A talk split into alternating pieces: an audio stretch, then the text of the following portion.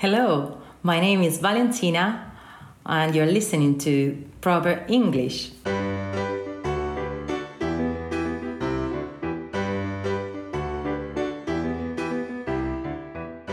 Hello! This week's introduction was by Valentina, one of our lovely friends from Italy. Now, as you probably know by now, I'm Dave. And I'm Alison, and this week on Proper English. we're chatting about phrasal verbs at work. And the idiom of the week is burning the midnight oil.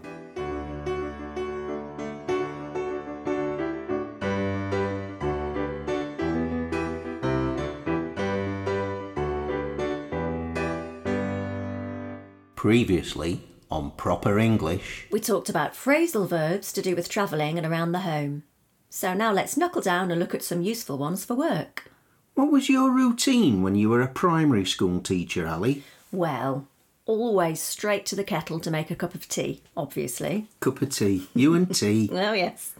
Then my first job of the day would be to switch on the laptop in the classroom and log into my account. Ah, and what would you work on first? Oh, I'd get all the resources ready for the first lesson of the day and reread my planning. Resources? What like? Oh, okay, so the things the children and I would need. So if it was English, for example, they might need alphabet cards, dictionaries, and of course paper and pencils for writing. Oh, loads of stuff then. Hmm. Oh, yeah, often loads more than that. All right, okay.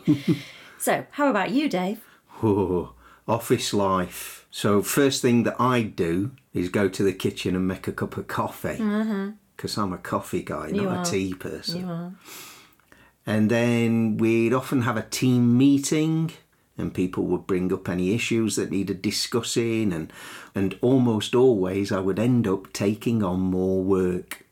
I'd jot down a few notes to remind me what needed doing and report back on what I'd been doing since the last meeting. Oh, I hate meetings. Me too. Uh, at work, you never attend a meeting that will reduce your workload, do you? a chance would be a fine thing. oh, and at, at school or university, you hand your work in. Essays, things like that. And if your job involves written work, you may well hand it in to your boss sometimes too.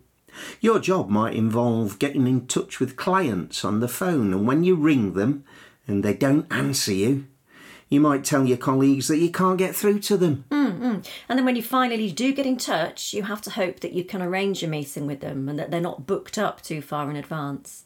It's easy to run out of patience. But not run out of patience if you're working in a medical centre. Oh, that might be one for Instagram, Dave. so, for several years, I worked as a supply teacher, which meant I filled in for teachers who were either on a training course or off sick or something. All right, and if you're unwell, you should take time off to recover, or you run the risk of burning out. Yeah, yeah, and not just physical health, but mental health days are important too, aren't they? Oh, yeah, yeah, very important. Of course, one of the ways that you can stay sane is by knocking off early mm. once in a while. Finishing at lunchtime on a Friday is a great way to start the weekend. Absolutely. So, how many phrasal verbs did you spot and how many did you understand? We used around about 15 in that conversation. Let's go through them one by one. To start with, knuckle down, which means to start work, taking it seriously. Hmm, hmm. Then, switch on, the same as turn on. We've used both of these before. They're very much part of everyday English. And of course, they mean making an electronic device function. Yep. And then there's log in when you enter your username and password to access your account. Mm-hmm. Work on. To work on something is to spend time producing or improving something. And then bring up means to mention something, to raise the issue of something to somebody. It also means to vomit. Hopefully, not in a work context. Maybe only the once. Okay, then there was take on. So that's to accept some work or a responsibility. And then there's jot down, which means to make a note of something. I introduced my student Kasha to this one a couple of weeks ago. Ah, Okay. Report back. Tell someone the results of something that you've done. Update them on a situation. And then there's hand in to give your work to somebody for checking. Get through to. If you get through to someone, they answer your phone call. We also use it more abstractly to describe being able to make someone understand our point. Yeah, that's not always easy. No. Oh, and booked up. When somebody has commitments, uh, when they're unable to make any further arrangements. Yep, yep. Run out. When we run out of something, we have none of whatever it is left. We can use it to mean physical things too. We nearly ran out of tea bags, but fortunately, Dave remembered to buy some more. Oh, yeah, from Marks and Spencer's, we're going enough for the next six months now. then there's fill in for, uh, and that means to substitute for somebody. Burnout, when you become completely exhausted through overwork. Yeah, that's horrible. Uh, but then there's knock off, uh, which is a slang term to describe finishing work usually early for the day. And in fact, there is a 16th one. I inadvertently used end up, Oh, yeah. which is also a phrasal verb, which means to be in a final place or situation. Oh, yeah. Do you know what? There might be others too that we're so used to we haven't spotted. Hmm. Do get in touch and let us know if you've found any that we missed. Yes, and did you realise that chatting to us online could be a great way to activate your knowledge? Oh, yeah, passive and active. Mm-hmm. Yeah, yeah, yeah.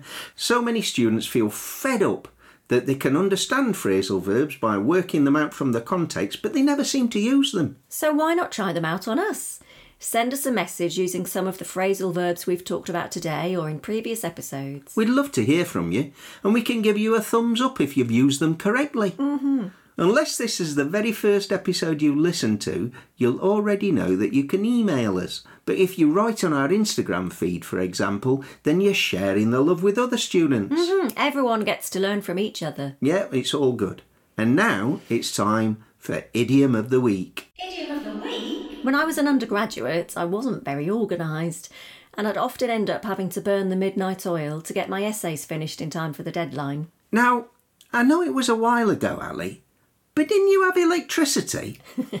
Yes, the oil does refer to the oil in a lamp, but my student house did in fact have mains electricity, unlike the home I grew up in. But that's another story. Ooh, are you going to tell us in a different episode? One day. Oh. So, in case you haven't worked it out, to burn the midnight oil is to work late into the night. According to www.phrases.org.uk, the idiom first appeared in print in 1635. English author Francis Quarles wrote, We spend our midday sweat or midnight oil. We tire the night in thought, the day in toil. Hmm. Yeah, there you go. And here we are at the end of another episode of Proper English. We hope you've had fun listening in on our conversation. Please tell everyone you know about us. Mm, your friends, your family, anyone who's studying or learning English. And don't forget to like this episode and leave us a nice review and subscribe to us on Apple Podcasts Or Podbean. or your favourite podcast app. That way you'll never miss an episode. Or you can email us at properenglish All one word. at sapo.pt if you have any suggestions for future podcasts or if you just fancy a chat. And of course, you can join us on Instagram or Facebook where you can ask us any questions that you might have about English grammar. So until next time, it's goodbye from me, And it's goodbye from me too. And thank you for listening to Proper English.